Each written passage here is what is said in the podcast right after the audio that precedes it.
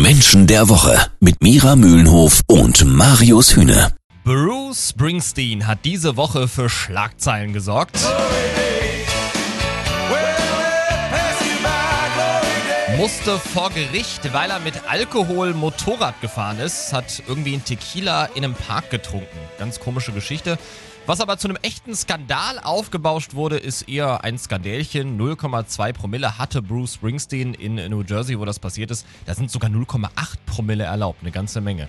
Er ist unser Thema heute beim Menschen der Woche mit Sozialpsychologin und Erkenntniscoach Mira Mühlenhof. Mira, trotzdem passt so ein Ausrutscher, finde ich jetzt so gar nicht zum Boss, weil Skandale gab es in seiner Karriere sonst nicht. Ist Bruce Springsteen der Saubermann des Rock? Ich glaube gar nicht mal, dass das so unbedingt aus seiner Persönlichkeit kommt oder aus seiner Biografie. Es gibt keine Erzählungen von zertrümmerten Hotelzimmern. Es gibt auch keine großen Skandale, mhm. die man so aus seiner Karriere rauslesen kann. Es hat eher wirklich was damit zu tun mit seinen Texten und wie er sich selber positioniert. Er hat sich von Anfang an ganz schlau auf die Seite des sogenannten Anti-Helden geschlagen. Mhm. Und äh, dementsprechend ist der Anti-Held, der ist jetzt nicht der Loser, aber er ist jetzt auch nicht derjenige, der großartig auffallen muss. Und äh, der Boss ist einfach äh, so, so clean, weil er ehrlich ist. Und ehrlich ist halt, wenn es keine Skandale gibt, also außer mit 0,2 mal hm. irgendwie auf der Autobahn erwischt zu werden, dann gibt es halt auch keine. Man muss nicht etwas äh, stilisieren, was nicht da ist. Warum der Boss eine absolut treue Seele ist und warum sein Spitzname ein völliger Griff ins Klo ist. Das hört ihr gleich beim Menschen der Woche mit Sozialpsychologin und Erkenntniscoach Mira Mühlenhoff. Jeden Samstag ab 9. Menschen der Woche. Wie diese Woche bekannt wurde, wurde der ja im vergangenen Jahr wegen Trunkenheit am Steuer, rücksichtslosem Fahren und Alkoholkonsum in einem geschlossenen Bereich angeklagt. Er hatte 0,2 Promille, weil ein Fan mit ihm einen Tequila trinken wollte. Mira, du hast gerade schon gesagt, solche Skandale gibt es um den Boss sonst eigentlich nie, weil er so eine unglaublich ehrliche Haut ist. Passt denn der Spitzname Boss überhaupt zu ihm? Ich äh, habe mich immer gewundert, über diesen Spitznamen, weil der Spitzname in der Tat nicht zu der Persönlichkeit passt.